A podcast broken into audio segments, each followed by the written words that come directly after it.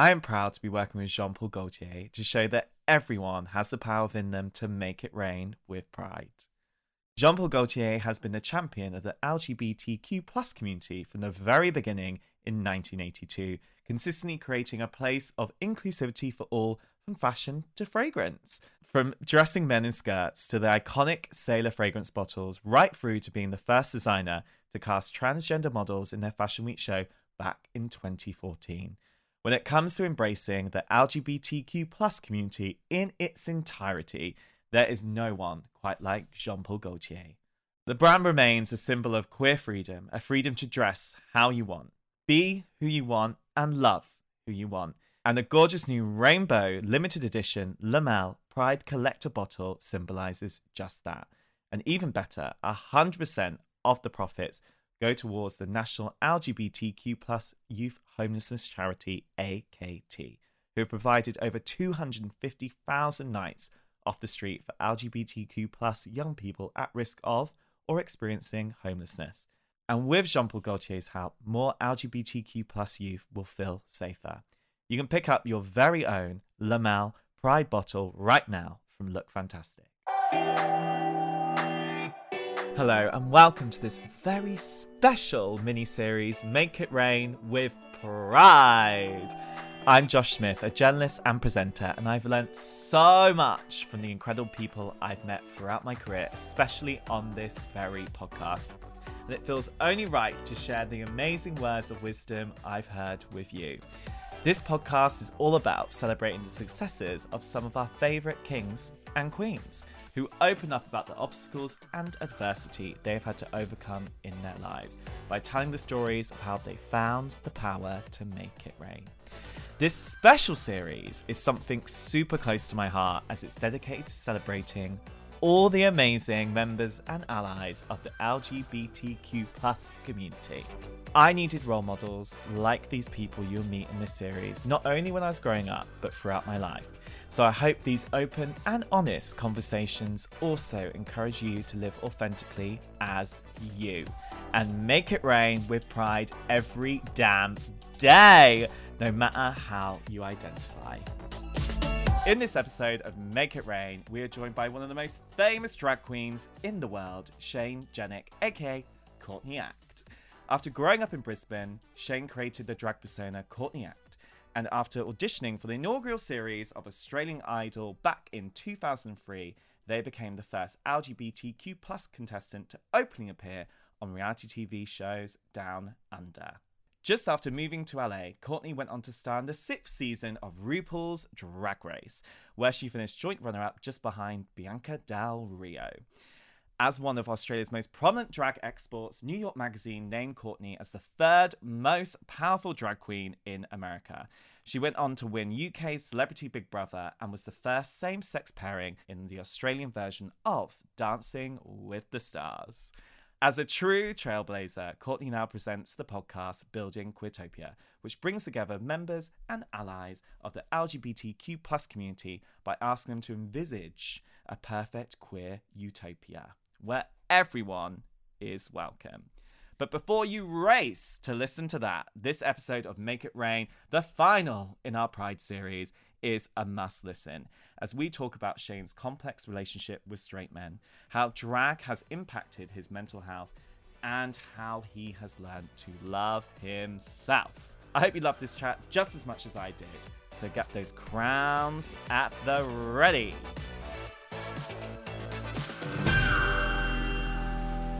So Shane, how are you? I'm good. I just got home from the gym. I'm guzzling down a protein shake and I'm ready for a deep and meaningful chat with you. Stunning. What was in the protein shake? Um, there was uh, uh, soy milk, there was protein powder, there was another like strange sort of like amino acid powder that my dad told me would keep me young forever. So far it's working. Um, chia seeds, peanut butter. I didn't have any bananas, um, and I already swallowed my vitamin D capsule earlier. So oh, well done on already swallowing your vitamin D capsule mm-hmm. at, at one o'clock in the afternoon. You'll go. You're a go-getter. He's up and well, at him. Well, thank you so much for joining me, because this season of Make It Rain is all about celebrating all things Pride. Yay! Yay! And we always kick off by asking, in twenty twenty-one, what do you think Pride means to you? Um, to me, Pride is this thing that um is paying dividends in twenty twenty-one, because it's been a long journey.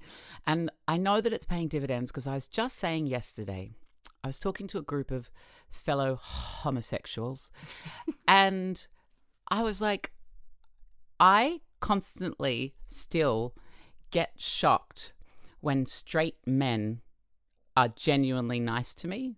Mm, I do Be- too. Yes. Like when they're not even, it's not performative, it's not in a workplace. They're like, they actually just treat you like a fellow human being and they're genuinely interested in something about you, even though you don't have a vagina and you don't know anything about football. Mm. And there's this, it, to me, Pride in twenty twenty-one is this, is this uh, tangible change, this tangible shift in society where I now, as a queer person, feel more understood and accepted. Um, and I think that the litmus test for that is the, the heterosexual white man. Mm. And and it's not all, you know, straight blokes by any means, but just that that I remember there was a time not so long ago, maybe ten years ago, where you would always just feel like when you're around straight guys, you'd just be a little bit like, you knew your place. Mm, you knew that. Very conscious. Conscious. You knew they yeah. were the top dog and you knew that you were there and they would be nice to you so long as they had to be. But if another straight man came along, they would quickly dump you to, you know, mm. join with their, their teammate sort of thing. Um, And uh, and yes, yeah, so I think that Pride in twenty twenty-one is is it's paying dividends. It's the pride. It's the people that have come before us who have fought so hard and for so long, whose stories have been, you know, struggled to be told, that have been told, and those stories have created visibility and understanding in the wider community and continue to do so. And I think, you know, obviously, I'm talking about the the limited paradigm of, you know, Western um, city life. Uh, and I know that in so many other parts of not even the world, just like the, the the countries that I live in, the U S, the U K and Australia, but certainly um, around the rest of the world as well, there are still places where there is still so much work t- to be done, and that, you know, being friends with straight men is uh, a far cry from the realities of, of many people Uh, around the world. So it's it's wonderful to see change happening, and it's it's good because to me it's almost like, okay, it's working. Do you know what the thing is? It's so interesting what you were saying about your relationship with straight men, because mm. I have been so almost like paranoid and so conscious of myself around straight men like my whole entire life, mainly mm-hmm. because when I was younger I was constantly trying to hide aspects yeah. of myself in order to fit in. Like, how has your relationship, for want of a better term, changed with straight men as you've gone through your life and being scared of them? Because I've always felt very scared of them. I'm not sure if that's the same for you. No, definitely. I always felt like I had to minimize parts of myself. I would always be code switching. And I remember in two thousand eighteen, I was moving out of my apartment in um, Los Angeles. It was around Halloween, as I recall. And I booked someone on TaskRabbit to help move stuff. Um, He happened to be quite handsome, but that's just because I was living in West Hollywood and everybody is attractive there. It's it's almost uncomfortable. Um, and he came over and he was like this like hot straight bloke. And I like uh uh, uh like I'm a drag queen. Like it, like there's levels of queerness and I'm pretty damn queer. And he was moving like like my drag room, which was the irony, like all of these costumes, like things that are also extremely queer. And he arrived and I found myself like, oh yeah, g'day, how you going? Yeah, hi, uh, yeah, we're, we're just gonna move these these boxes and these uh, yeah costumes over here. That uh... And I was like, what are you doing? Like, A, you're in West Hollywood, literally the first gay city of the world. It was incorporated back in the... the eighties or the seventies or something as the first gay city. And you're like code switching because there's some like man at your door who's straight. And I just, I remember at that moment, I was a little bit mad at myself for doing that. But then I also knew that I did that because I learned that that's what I had to do to survive for so long. Mm. And it was kind of a hangover from that era. There was nothing about this man that was threatening. Do you know what I mean? Like, there was nothing that, that made, that actually meant that I was unsafe in his presence at all. It was just the hangover from the past conditioning. Um, and yeah, I definitely remember, like, and I think the twisted thing is that a lot of it began in high school, right? Mm. Where you were not only understanding your gender and your place in the hierarchy of masculinity and femininity and society, you were also understanding your sexuality. Mm. And and for me, as a fourteen-year-old boy, I remember that's where my sexuality was forged, in the closet. And I remember having crushes on the straight boys at school. Always. The ostensibly straight boys who were, by definition, never going to be capable of loving me back. So, like, that is the seed of my sexuality. It's unrequited love for these ostensibly straight guys mm. in high school. And it's taken me, I'm thirty-nine, it's taken me twenty years to unpack that and understand my ongoing unrequited relationships of my teens and twenties and thirties, and, and why I kept repeating those same behaviours. And I was like, oh, I see it now. I fall in love with boys who are never going to be love me back, because that's exactly how I came to understand my sexuality as a fourteen-year-old. So it's mm. really interesting, like, watching the way how all of these facets unfold um, in our lives. And I'm just glad that I've kind of been here long enough to see the world change enough to understand Um, the actual process. Do you think, with that in mind, you learning to be proud of yourself and becoming proud of yourself has enabled you to actually forge not necessarily better but healthier relationships in your life? For sure. I think that the process, when when you're, I mean, every every human, not just queer people, but every human has their stuff that they have mm. to overcome. Like, literally everybody has a story. And I think because we don't share those stories, so often we think that our story, I mean, our stories are obviously individually unique, but but so often because we don't share those stories, they become shame, and they become um, things that we don't shed a light on and that we do keep a secret. And I think for queer people especially, I mean, you know, the queer community are the, the only community who have a, a term, a globally recognized term, to describe the place they hide in shame, which is the closet. And um, I think that unpacking that and understanding as an adult that the reason that I felt that shame about my identity is because there was no visibility, there was no representation. Mm. Um, there were no examples. Like, when you discover that you like boys and you're in high school, nobody, I mean, now, thankfully, yes, there are, but back then in the in the nineties, all I had was the Spice Girls.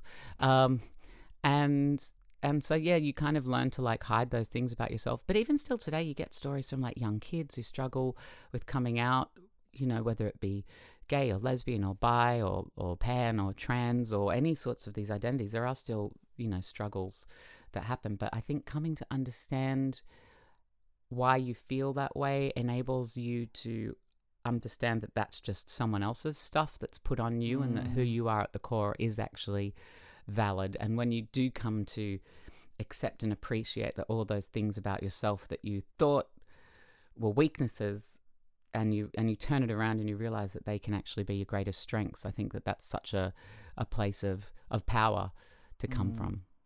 Yeah, one thousand percent. And I think that's what Queertopia, Building Queertopia, your podcast, is all about. It's about looking at the world and how we can make it um, more a place where queer individuals feel accepted and they feel that they can just live their life without um, having to compromise themselves, which is sadly not a world we still live in at the moment. But for you, what do you still find is the greatest stumbling block when it comes into when it comes to creating a free society and feeling like you live in a free society? Um, I think the I think the stumbling block right now, it's interesting, right? Because like there's so much visibility. I mean, there's a lot of drag queens that are very visible.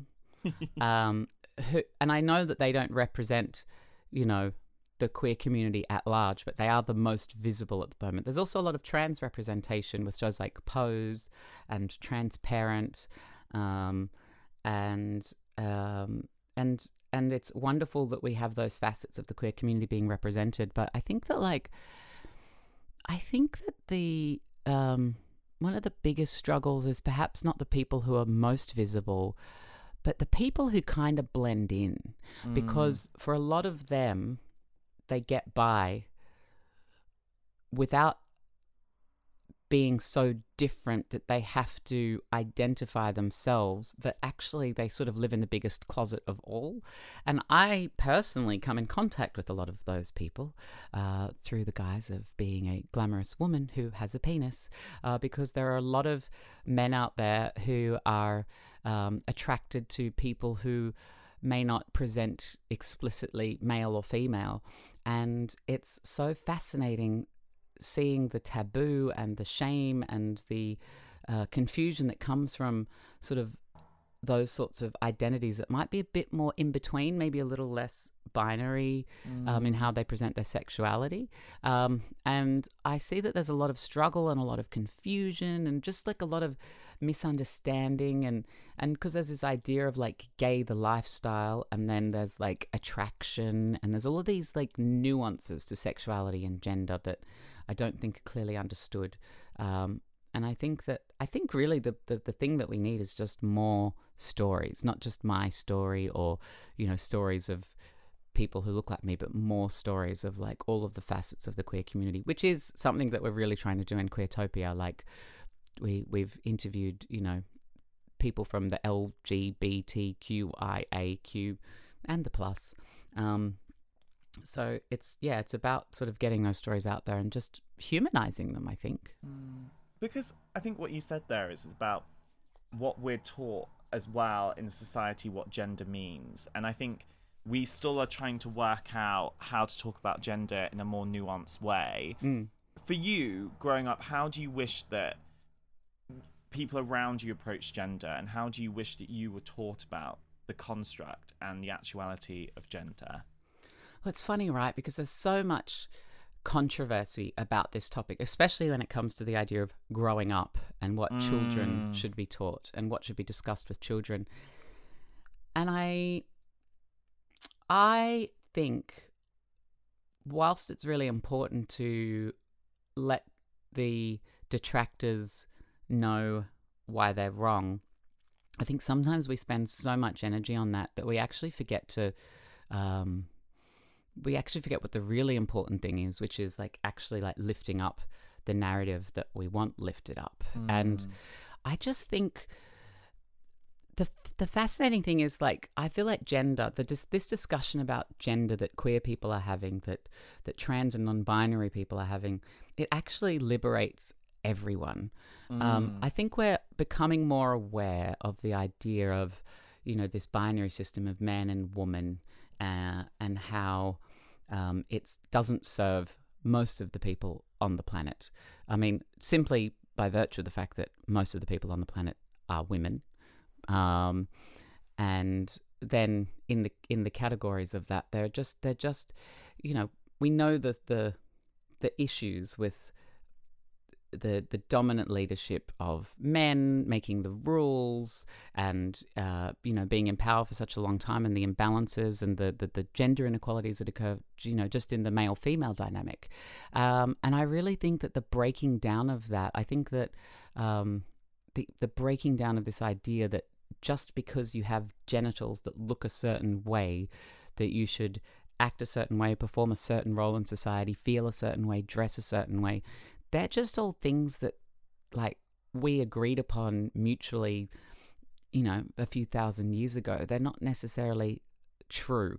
And I think the more that we can deconstruct this idea that because someone has a penis, they need to wear blue and trousers, and because somebody has a vulva, they need to wear pink and skirts, then we're mm-hmm. actually going to do so much more justice for humanity at large. And so this idea of like non-binary people that like, you know, we hear conservative people getting up in arms about, we're just talking about like people wearing bits of cloth and expressing themselves like differently. Like the idea of sort of non the non-binary identity is actually more about just casting off the expectation of what it means to be a man and what it means to be a woman. And I just think that that's so helpful to everybody. And I wish when I was younger, I was just given all of the options. I wish there mm. wasn't a, a specific emphasis put on, um, and for, and I'm very fortunate because my, my parents were both pretty like cool with whatever I wanted to do. There was obviously still like, you know, gendered roles and things, but if I wanted to play with like the Shearer doll, I wasn't shamed for that. I was allowed to play with that, and I went to got to go to singing and dancing school, and like that was never like, well, that's a girl's thing. It was just like, oh, Shane loves singing and dancing, like, yeah, cool. And so, yeah, I just wish that all of the options had been given. And I think that I was fortunate that my parents were so supportive, but I think society at large was still very much, you know, gendered and conditioned. And um, and I think that's where a lot of my struggles came from, is whether it was at school or just what you saw on television. You just knew that there was not actually any place for a boy who liked feminine things. Mm. Um, and so, yeah, the idea that it's okay for girls to be masculine and it's okay for boys to be feminine is such a, a liberating idea, I think. Mm. Well, we're going to be talking more about that liberation quickly after this quick little break. No Scent celebrates everything the queer spirit is about, like Jean-Paul Gaultier fragrances. The iconic fragrance Le Male has had a rainbow makeover this Pride season, and the Pride Collector bottle is available at Look Fantastic right now. one hundred percent of profits from each purchase will go towards the national L G B T Q plus youth homelessness charity, A K T. This will help more young people live freely, openly and honestly, something Make It Rain and Jean-Paul Gaultier are all about championing this Pride month and every month.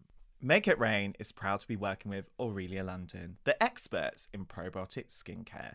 This year, I've been learning about the wonders of using a resurfacing product in my skincare regime, so get ready for an education.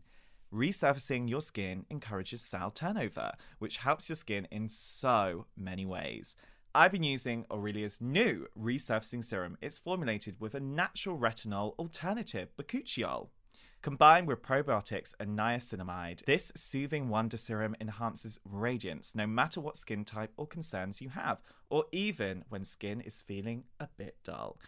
And it's not affected by U V rays, so it can be used day or night. That's the dream, right? It's got a gorgeous, lightweight texture that gently resurfaces skin to reveal your brightest glow. It's the ultimate summer serum, babes. And because Aurelia London and Make It Rain are all about empowering people to glow inside and out, I've got a special code for you. Get twenty percent off the entire range by heading to aurelia london dot com and using the code Josh twenty at the checkout. Well, there's so much amazing stuff you were just saying about gender in that last conversation we were just having. And I think as well, it must be such an interesting experience to um, live your life as a man and then transform into a woman on stage. And that must have taught you so much about gender. But I was also wondering, what has also that taught you about body image and mm. your relationship with your body image? Has it empowered your body image in a way? Um, my body image in so much as like traditional beauty standards. Mm. Um, I think that it's interesting because I've always been slight of frame, and um, and doing drag, I I've grossly underestimated how hard you have to work to put on any ounce of muscle. Um, and I remember when I was younger, I was like, oh, I don't want to, even though all of the all of the gay men have muscles and six packs. I know I'm making broad brush statements here, brush strokes here, but that was, I remember feeling that way when I was when I was younger, and I always thought like, oh, I'm not really man enough um, to fit in with them, um, And I always felt a little bit less than with regards to my body, and, and like thought, oh, I don't have muscles, or I don't have like the things that the the gay men have that I am certainly like, you know, my loins are attracted to. Uh, and if if I want them to be attracted to me, then I have to look like that too. But then I have this thing called drag that I really love doing. And I was concerned about compromising Uh, my drag. And I think that I was concerned about compromising my drag because for me, drag was more than a job. It was actually mm. a way to express my femininity. And I, and I compartmentalized it for a very long time, but I really enjoyed getting to be perceived as feminine, getting to be perceived as uh, as a woman, as it were. I obviously don't claim to understand any of the lived experiences of being a woman because I am not one, uh, but I do know that I can present uh, and be perceived as one sometimes. And there was something about that experience when I was younger that was really intriguing to me, and coupled with the fact that I got to be on stage and I got to perform and do what I loved doing and do it in a way that was so expressive, um, that was just something that I was more important to me than like having pecs and abs so that I could mm. get laid from the boys. Um, but it was something that was always like a struggle, like that sort of battle that would go back and forth. And I remember uh, it was actually the night before I came out to my mum and dad. Um, I actually had like a another existential crisis about my gender. And um, a friend of mine who uh, is trans, her and I had been talking and about me coming out to my parents. I was eighteen, I think, or nineteen. And she had sort of been saying, you know, well, just you see how it goes. And um, and I'd been at dinner the night before, and I I sort of tried to broach the subject, and I left dinner and I was in tears, and I messaged my friend and I was like, can I can I come to your place? I just don't want to go home tonight. And then I was at her place and I was feeling really emotional and started asking her questions. I had already asked her, like, you know, questions about her her gender and her transition and things like that. And I just remember it was this weird sort of moment of clarity where I realized that what I wanted to be was the ultimate expression of femininity and the ultimate expression of masculinity. Mm. Like, I wanted to be like the underwear model and like the, the guy in the Calvin Klein box and the girl on the Sports Illustrated cover. And I just remember being like, hang on a minute, there's something in that. They're kind of like the polar opposites, and they're both the um, consumerist ideal of what beauty is. And somehow at age nineteen, I caught that, and I became aware that perhaps that was something that wasn't intrinsic, that that was actually something that was being done to me by the society that I lived in. And I think we all grow up with those unrealistic beauty expectations and body image expectations of being a man and being a woman. But I think because most people err towards one side or the other, they only experience it, you know, they, they either want to be one side or the other. But I think maybe because my gender identity is ultimately somewhere closer to the middle, I was kind of like torn between those two worlds. Um, and I really struggled for a long time with body image because I didn't, I didn't have any issues with my body. Like, I didn't have any dysmorphia associated with my, you know, the, the gender of my body and how that mm. presented. Um, but I did always feel like I wasn't man enough. Um, and then years went by, and around thirty-three, I came to sort of understand this term gender fluid, and I understood that it was okay for boys to be feminine and girls to be masculine. And that was something that really liberated me and um, helped to distill my gender identity to a place where I finally felt comfortable. And I was like, oh, I can be feminine. I can like, like reductive things. Like, I can like pink. I can like girly things. I can do all of these things as a boy or as a girl or in between. And that that's, that's who I am, and that's okay. And weirdly, through that acceptance of my own gender identity, I then, um, I then, um, I enjoyed sort of playing around with the in-between a lot more, because before that it was always really compartmentalized. It was like a girl on one side, a boy on the other, and never the twain shall meet.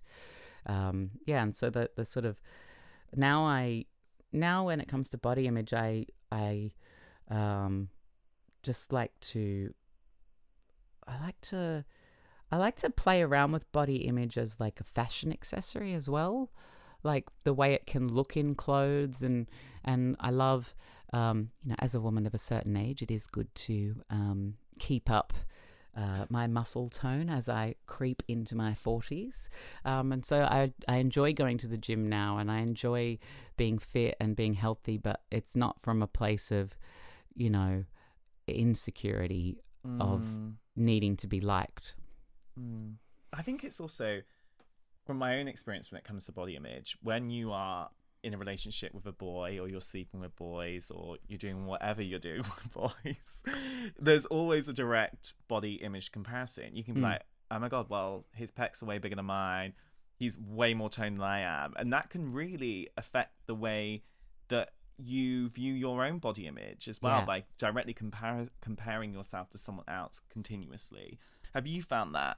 Yeah, as well I, in your own journey with the body image? And that was a really liberating moment, because I do have this uh, perhaps, well, not unique, but certainly more limited experience than most uh, guys who are attracted to guys, that um, because I, I, I have this whole plethora of men who are attracted to femininity, guys who are um, either like trans amorous or Uh, attracted to cross-dressers or femboys or, or whatever. So as Courtney, um, I've had sexual relations with, with guys who identify as straight or as bi or pan, but who sort of err on the straight side of the spectrum.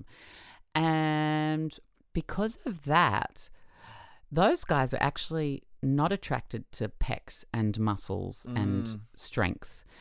And um, so when I'm in drag, in those sort of situations, I'm sort of maybe more performing femininity. But then I've had many crossovers, and one in particular, which was a really pivotal moment, is there was this guy, he was a go-go dancer in West Hollywood, who was just like, like, you know, he, he kind of looked like He-Man. Like if there was a, a movie being made about He-Man, he would probably play him. Um, it's like those Hercules Disney fantasies as a kid. Yes, exactly. We got it. And he... and I had had sexual relations several times with me as Courtney. And then he texted one day and he was like, oh, what are you up to? And I'm like, oh, just laying in bed. And he's like, oh, I'm around the corner. I'll come over. And I was like, no, whoa, no, no, no, no. I'm I'm not like I'm not I'm not uh, uh, not dressed at the moment. And he's like, oh, even better. I'm like, no, no, no, you, you don't understand. Like, I'm not. Uh, I was like, how do I say? I don't want to like crush his. I mean, he knows that I'm not a cis woman. Um. Because he definitely enjoys my penis. That is a part of the sexuality that is manifesting when we're in the bedroom together. Uh, but, you know, I wasn't in drag, and I was like, hang on, wait, I, I, I'm not. And I was sort of like trying to explain like daintily without being like, I'm a boy right now. Uh, and he was like, oh, that's fine. And I'm like, no, I don't think you understand. He's like, no, no, it's fine. And I was just like having this existential crisis, like, on, when he was on his way there, being like, oh my God, like I normally I, I sleep with him when I'm in, in drag and I'm like feminine, but I'm a boy now. And if I was around straight guys, going back to our first point, if I was around a straight guy as a boy, I would need to like butch it up. I wouldn't want to like femme it up, because like mm. he'd get aggressive towards me and that could be dangerous. But then like if I was with a gay boy, I'd also be trying to butch it up, because I was trying to minimize the feminine parts about myself because of a whole lot of internalized misogyny or homophobia or, or transphobia or whatever you want to call it. And like, kind of having this like full crisis mode, not knowing to whether be feminine or masculine or what I should be for this guy. And at that moment I realized that I didn't know what I should be, and that the only thing I could be was myself, and just see how that goes. And the door opened and he was like, hi, how are you? And like started making out with me and tearing my clothes off. And I was like, okay, we've been thinking about very different things in the lead up to this, and clearly you're still attracted to me, and uh, I'm I'm just being myself. Like I wasn't like I didn't I thought like being feminine as a boy in inverted commas was was confusing to my brain, but then being masculine didn't complement what his attraction was. And so I was just able to allow him to find me attractive as I was, and that was this really transformative moment for me, where I realized that I could actually just be desirable as me, and that mm. I didn't have to perform masculinity or femininity in order to be desirable.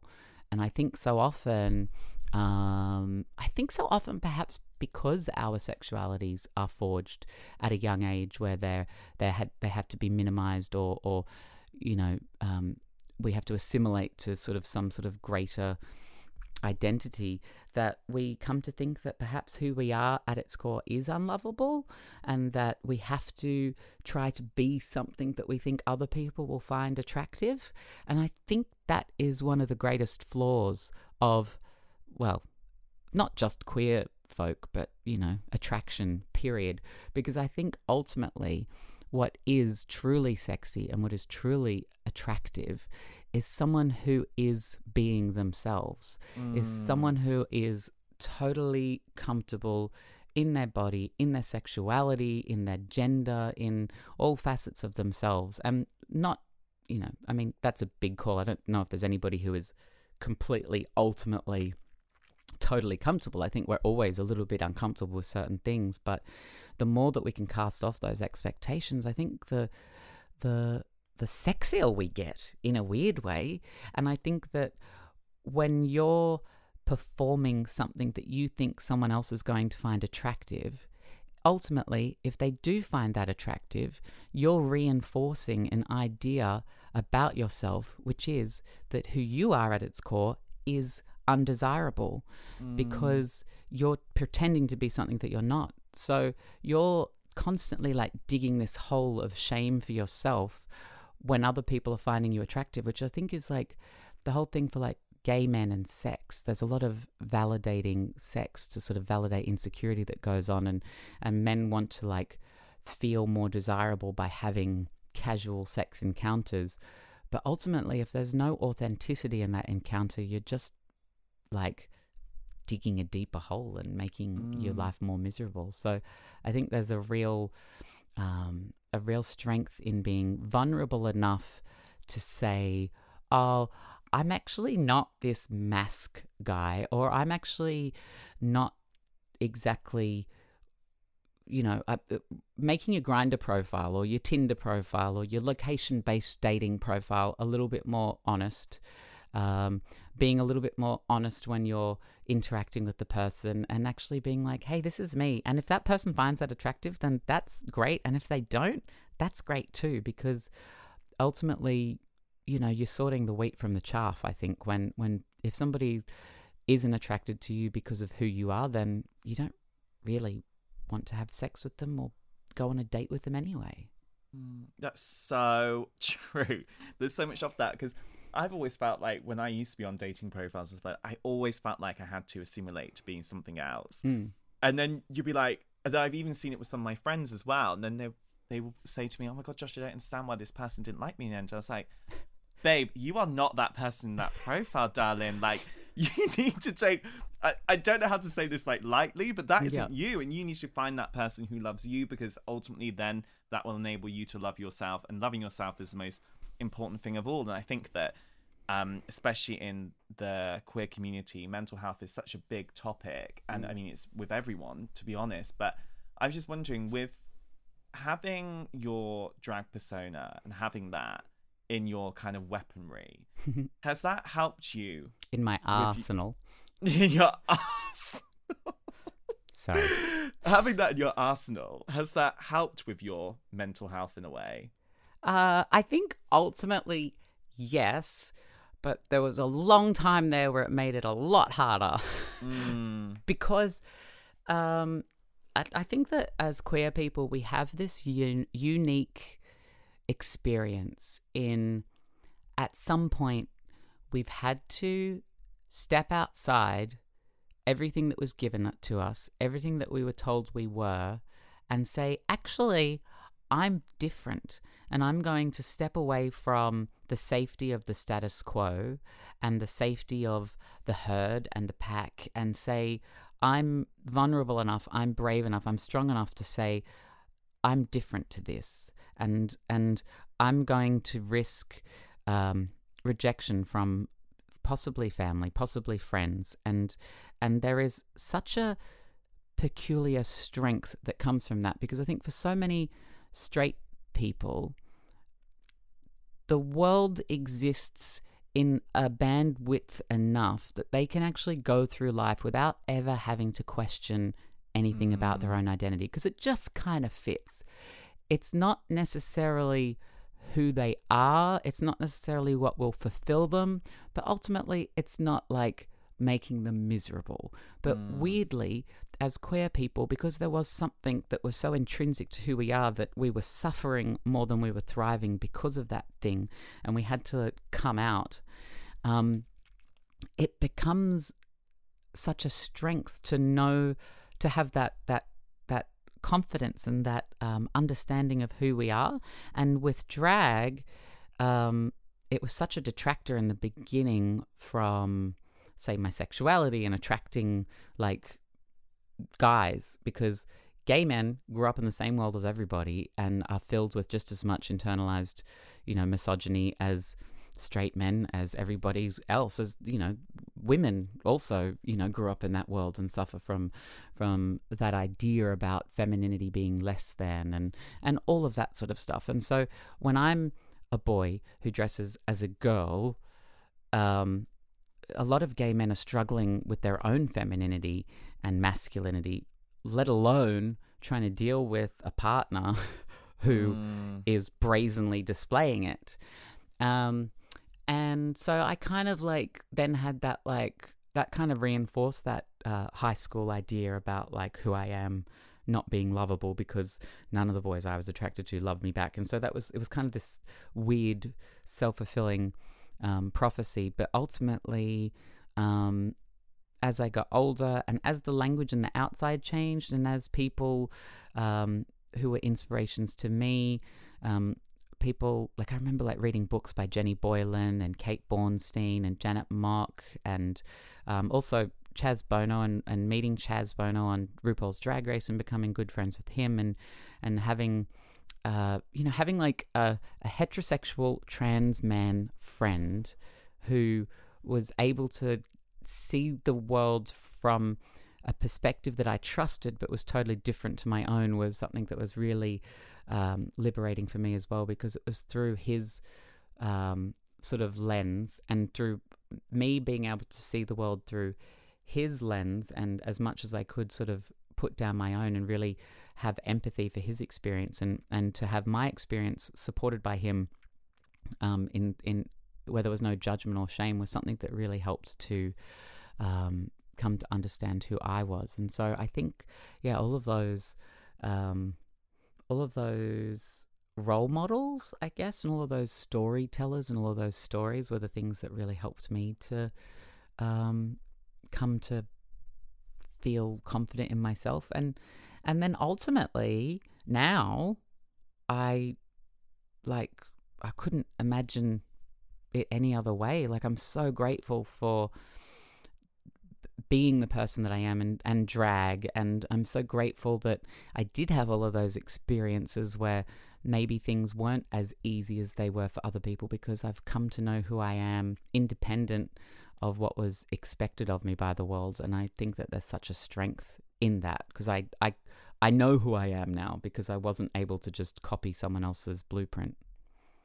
I literally love that. There's so much stuff that you've said in this episode today that literally has so resonated with things that I've gone through in my own life. And I'm just like, it's so amazing that we have role models like you in society today, because we, we need them. We need the visibility. And like, as young people who've, well, sitting here today as like a thirty-two year old, knowing that I've gone through this whole journey, and there's been these moments where I've really despised myself and mm. really hate myself, the person I am. It's so incredible to see people out there living their truth in a way that you are, especially. So it's just so incredible to I see. Think, I think that's the sh- the shocking thing about the queer experience, is that like that struggle ends up being one of the most beautiful things. And it's so hard to understand, I think, when you're in the depths of that struggle. You think, why me? Why this? Like, I wish I could be anything but this. Why can't I just be normal?